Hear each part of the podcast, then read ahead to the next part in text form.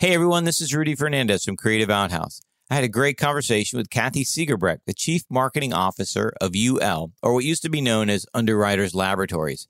It's the largest independent testing laboratory in the world. They test for safety, security, and sustainability. And the thing that amazes me is that every day, you, me, everyone, we all use products and services they test. Yet it's not as if they're top of mind. So I wanted to hear from Kathy about that.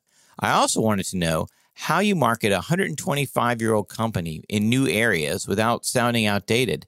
What's the secret to staying on top for 125 years? Spoiler alert, it's all about living the company's purpose. Check it out. Welcome to Marketing Upheaval. You're listening to Marketing Upheaval from Creative Outhouse.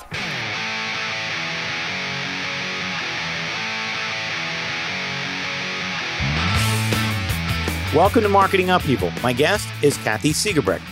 Chief Marketing Officer of UL, which used to be known as Underwriters Laboratories.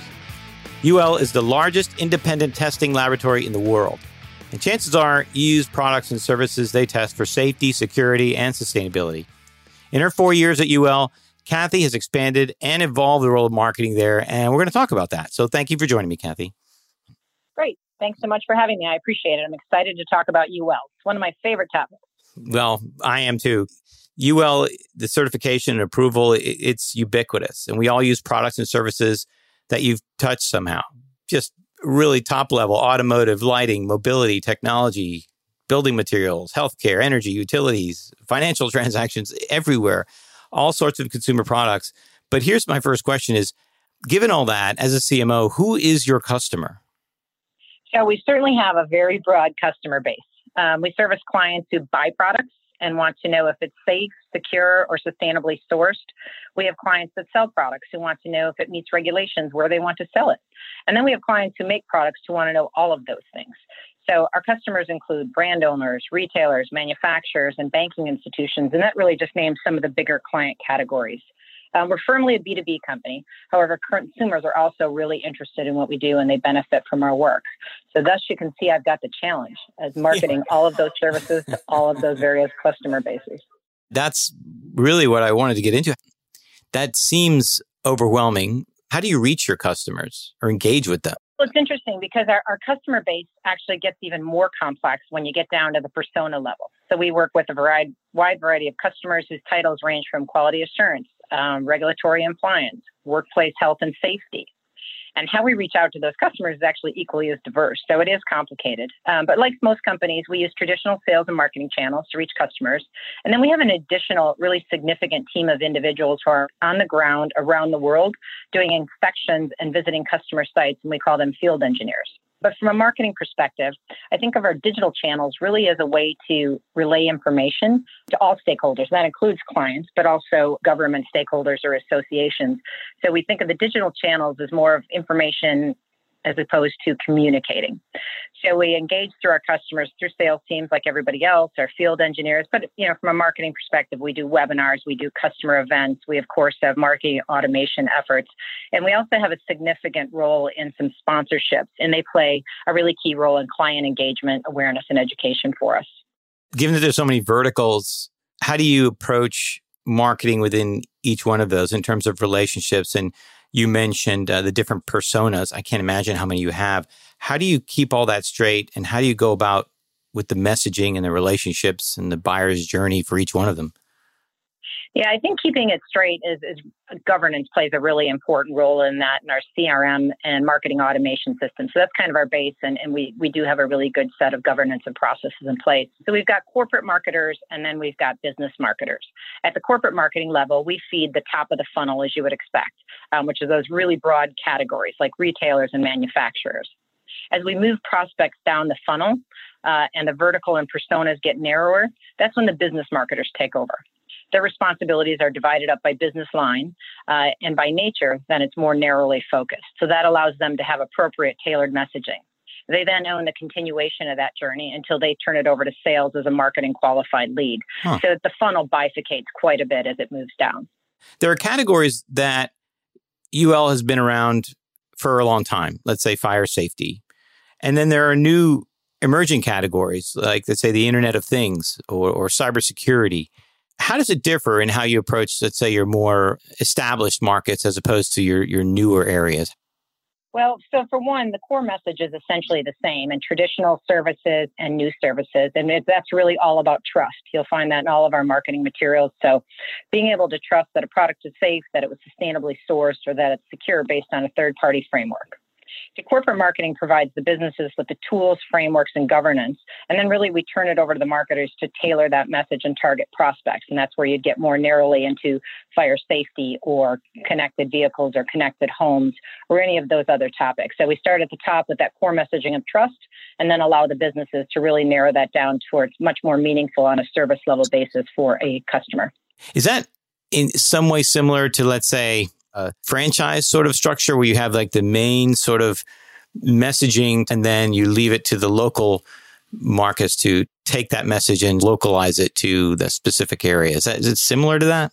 Similar in a few ways. You know, I mean, certainly we're, we're the same company and our regions operate the same way. So we have some high level content and messaging, and then they'll not only translate that, but actually change it to be relevant for the local market.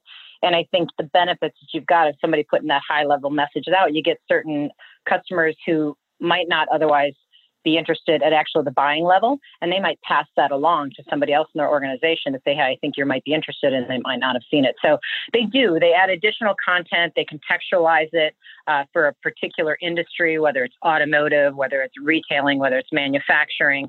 I had never equated it to a franchise, though. I think that's something interesting to think about. What are some of the new areas that UL is venturing into? What are the sustainability services? So, uh, quite a few of them. So, we have some uh, certification marks. We've got a GREENGUARD mark, which means that a product has been tested um, considering all the things that it's made of and it does not uh, emit a dangerous level of volatile organic chemicals. So, you'll see that on some paint cans in stores, you'll see it on furniture. Uh, companies that are committed to sustainability and trying to appeal to sustainable customers uh, who fit that persona, uh, they love to see that green mark on products. So you joined in 2015. Correct. Since then, there have been a lot of changes. So they brought you in to restructure the way marketing works at UL. Tell me some of the changes you brought to the organization. Oh, sure. So, um, I mean, I think they, they brought me in really to kind of plug a hole. They hadn't had a head of marketing for a period of time. And so brought me in as a vice president of corporate marketing. So was really fortunate to be able to quickly make some changes and bring in a great team, which allowed us to elevate the function and then create a chief marketing officer position, which I rolled into in, in 2018. But in terms of what we did, the third thing I think, you know, when I came in was to create in house digital capability. And when I joined, we were outsourcing literally all of our digital marketing and our social media work to an agency, and we were definitely not seeing the results we needed. Knowing that the, there's going to be a continued expansion of digital marketing, it was really a critical first step so that we could really become a, a great B2B marketing organization. We also hadn't done any significant brand research in years. Um, so we brought in some really good brand talent and launched several really critical research products over a three year period one was a comprehensive brand valuation study. One was a brand architecture study. And then we also did uh, most recently a brand equity study. And really, the combination of those have become a critical base for our brand framework and our go to market strategy. I think the other big thing I've mentioned is we created our own in house agency yeah. and brought in customer advocacy and corporate sustainability. So, a couple other key parts that really helped us round out uh, and have that center of excellence and capability in house. Wow. What, what led to these changes, you think? What made UL switch to not having a head of marketing to, to bringing you in and saying, okay, we, we need to change? What, what sparked that change, you think? You know, I think that they clearly saw a gap in what they needed, whether that was, and we had a really pretty solid communications team and we had some brand representation, but, you know, the business marketers specifically needed more help around social media, around marketing automation, around CRM and that Martech stack management. I think the business leaders saw a proliferation of these tools and they were all paying for them individually by division. And it, it became apparent really quickly that we needed to centralize the tools, right? And have governance of what's added. I mean, you know, our websites is a perfect example of proliferation. When we launched our new website last year, before that, we had something like 268 websites that we were maintaining um, because they didn't have the support they needed from a corporate center. So everybody would spin up their own website. Well, that's not good for the UL brand. We're sending, you know, 60% of our services were on websites other than ul.com up until we launched our new website in May of this year. Now, I think it was pretty obvious that there was a lot of opportunity for improvement, and uh, they just needed somebody to kind of wrangle the cats and make it happen. How did you do that? I, I have to ask because that's that seems like an enormous task. What is the first thing you did, and how did you go about saying, okay, 200 and whatever you said, 68 websites, we, we've got to. yeah, you know, we had a, um, we had a marketing council.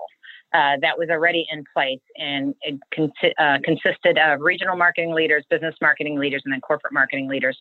And I think it, it, that was one of the first things I saw as an opportunity. If I could really get that group aligned and moving in the same direction, and they they were not, um, because they all had, you know, they were responsible for making their businesses happy and doing things singularly. Um, so, you know, to get them wrangled was, I think, the first thing. And we spent a lot of time as a group, even, you know, my people that supported me on team, my team as well as me, um, but to me, how did I do that? It was about building trust because they didn't trust corporate marketing. There had been a few people here that were in the organization that had left that had set up some things that disappointed the business and didn't deliver the results that they wanted. And so, but everybody wanted change. They really did. So if they, if I demonstrated that I, they could trust me and that I had their best interest at heart, and so we, we took on a few things. One, uh, definitely transparency, sharing the budget. They've never seen the entire market budget. So here it is line item by line item. Tell me what, you know, you want me to continue doing as a, marketing function and what you would like us to stop doing because you don't see value in it. And we did. We made some some real changes that benefited them and that made them happy and it felt like we were listening and changing. And the other thing is we we changed to this culture of, of find a path to yes. Um, so corporate marketing, uh, being the brand police and you know the digital police, had said no to a lot of things the businesses wanted to do, and there were good reasons for that. You know, like I said, you've got to have some sort of governance, and you've got to uh, represent the brand appropriately. But we just decided we need to find be able to compromise um, to build that trust and and be completely transparent and and take smaller steps, even though we would have liked to taken some bigger ones to begin with. So uh, we took like two steps forward, one step back, two steps forward, one step back, but we were making clear progression. And the more you did that, the more we got traction as a function. And I mean, marketing as a whole, business marketers as well, that they just, I think, gave us more autonomy and more authority. And, and we could then begin to demonstrate the difference that we could make if we could put some of these changes in place.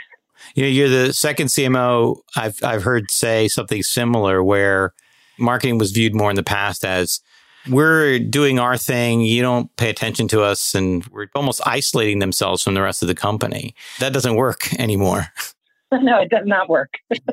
and I've heard you say that UL is a humble brand and that you rely on your customers to tell your story. Now, as marketers, our instinct is always to shout things from rooftops and let everybody know what you're doing every moment.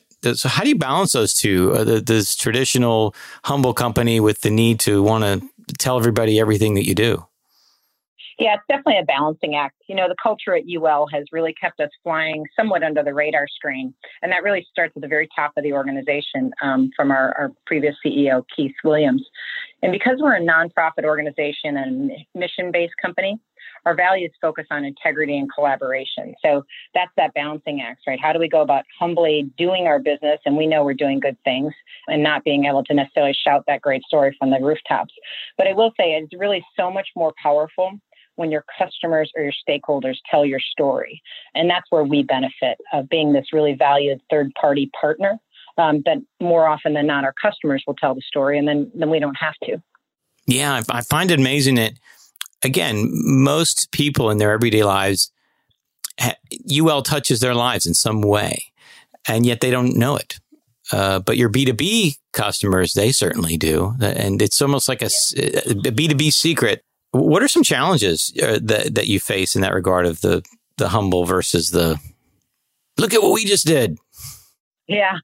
Well, I mean, I think the challenges that we have overall is, is people continue to see us as the safety science company that we have been really focused on safety. And from a marketing perspective, we're really trying to be relevant and credible in new areas. And again, you have to kind of shout about that to be known. We really, the businesses rely heavy on marketing to pave the way. And, and to do that, we focus on thought leadership content and credible messaging and really being present. And that's another thing our CEO, Keith Williams, always said is, you know, you have to show up uh, to be part of the conversation and be part of the story.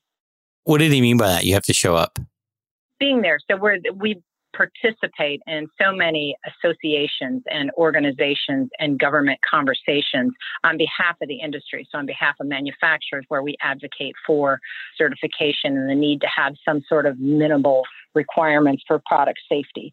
Uh, so showing up at organizations, being participating in those, you know, convening the standards technical panels that we do. It can mean a variety of things, but being present where it matters. And you you have referenced the former CEO a few times, and uh, I think it's a good time to say that UL has named its first female CEO uh, in its history. Yes, so that's that's exciting. Yeah, it's really exciting. Um, we're thrilled that you know, especially as a woman, thrilled to have a female uh, at the leadership and at the helm of UL. But I think what's even more exciting is, is Jenny's background. Jennifer Scanlon is our new CEO, and what what she brings. Um, not only was she CEO of, of, a you know important Chicago company and a public company, but even prior to that, she was CIO. So she uh, values data, she yeah. values science, um, and she has some real thought leadership in that area, which is exactly what we need um, for the next 125 years that we're in the marketplace.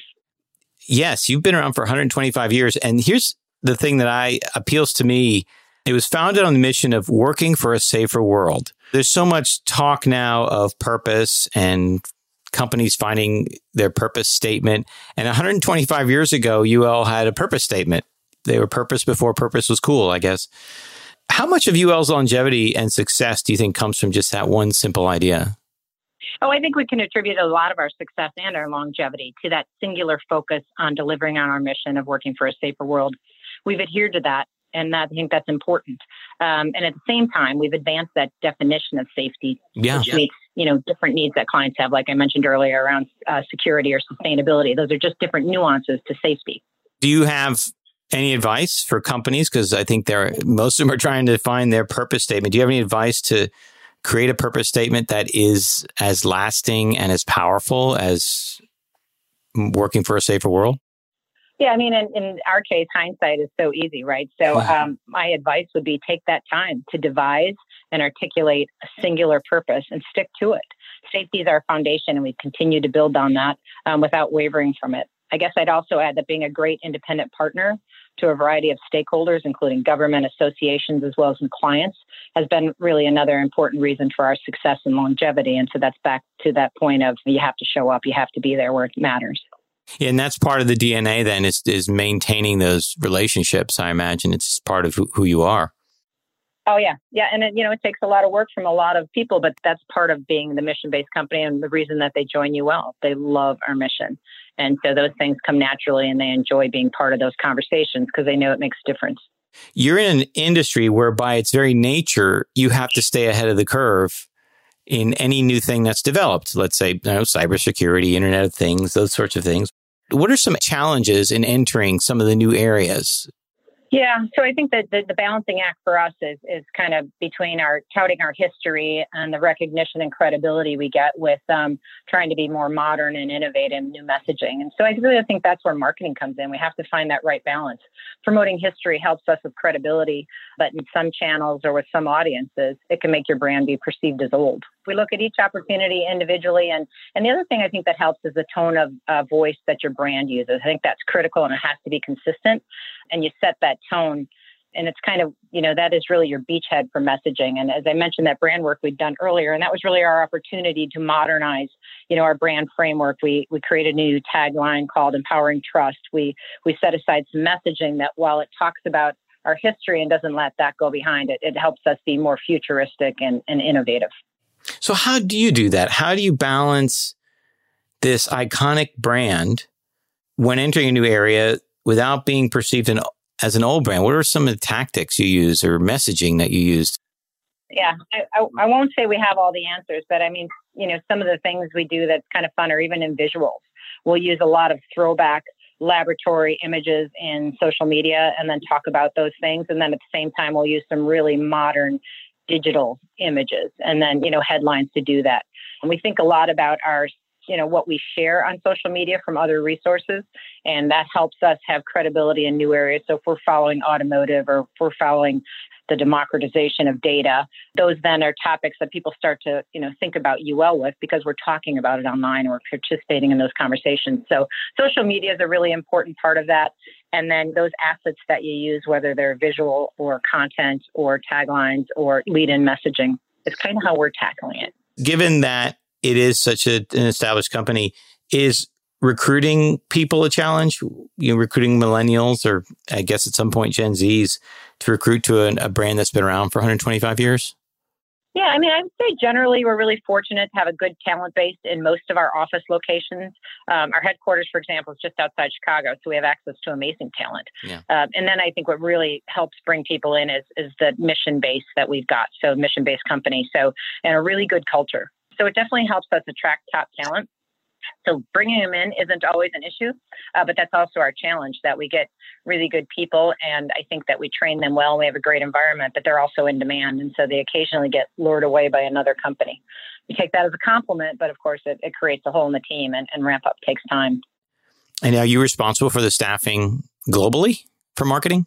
No, no, I'm responsible for corporate marketing. We've got um, just under 100 people in corporate marketing, but you know we're certainly responsible for setting the strategy, um, setting the frameworks and the governance, the brand strategy, and the overall marketing strategy, and then make sure that we work really closely with the the businesses and the regional marketers so that we're we're presenting that one UL face to the to the world and to our clients. You mentioned that you you're you've created and I guess are expanding your internal marketing agency. Is that, is that right? Yeah, we've got an in-house creative agency. I don't know that we're expanding them. I think we're actually at a pretty good number. What is some of the talent you had to bring in? Um, so really the full, full gamut. So um, we've got lots of graphic design talent, which is great, so that we can create things in-house quickly. And I think less expensive than going out to an agency. And the, and the real benefit is, is it's always on brand because they're very familiar with our brand guidelines. Yeah. Yeah. We also have video capability in house, you know, photography capability in house, digital animation capability in house we do most of that in house. We do partner with a, a, great agency out of New York, Stein IAS, and they do some of the more complicated, um, you know, digital and video pieces for us, and then really help us with our marketing strategy. How much of it now, on balance, is done by outside agencies? Yeah, graphic design for the most part um, fully stays in house. Um, we do use external PR agencies and some external digital agencies to help us with uh, development of our platform and our website. I don't know if I had a percentage. I'd say we probably do about 60% in house and 40% out of house. 100, you said the next 125 years. That's a good goal. Yep. And, and I hope you're there for all of them, by the way. yeah, thank you very much. What are some of the big changes you see on the horizon for UL and the industries it serves, other than the new areas? Yeah, and I don't think UL is any different than anybody else in what our marketing challenges are. I think it, you know you could sum it up in two words: it's digitalization and data. So the way we go to market as a business and as a marketing group is increasingly digital. We need to have better and more use of AI and natural language processing wherever we can to make our marketing more efficient and effective. And our clients expect us to interact with them in more digital ways. So marketing needs to support that in any way that we can. If you look down the horizon in terms of how UL will market itself in the future, what excites you the most and what concerns you the most about all the changes going on? What excites me the most is the opportunity to continue to transform the UL brand and have relevance in new and innovative areas. It was an amazing opportunity to come in and have this iconic brand and, and help support the company as we try and modernize it. I feel like we've built great capability within our marketing function at UL, and I'm excited about the additional value we're now poised to deliver to the organization as we continue to mature and build more modern capabilities. As for what concerns me the most, I guess it's the pace of change and really keeping up with that change. Like most functions um, in B2B companies, marketing budget is relatively flat year over year. And as we require new marketing, automation, CRM, social, and digital capabilities, we've got to find efficiencies elsewhere so we can fund the needed technology and capability. And so and that change is happening pretty fast. Do you think there will ever be a need for UL to market to a broader audience and, and more than just B2B, more B2C? Yes, I do. I really do. Um, what we do is exceedingly important for consumers as well. We just flat out don't have that kind of budget to market to consumers. But I think it's really important to inform consumers what they should be looking for when they buy products.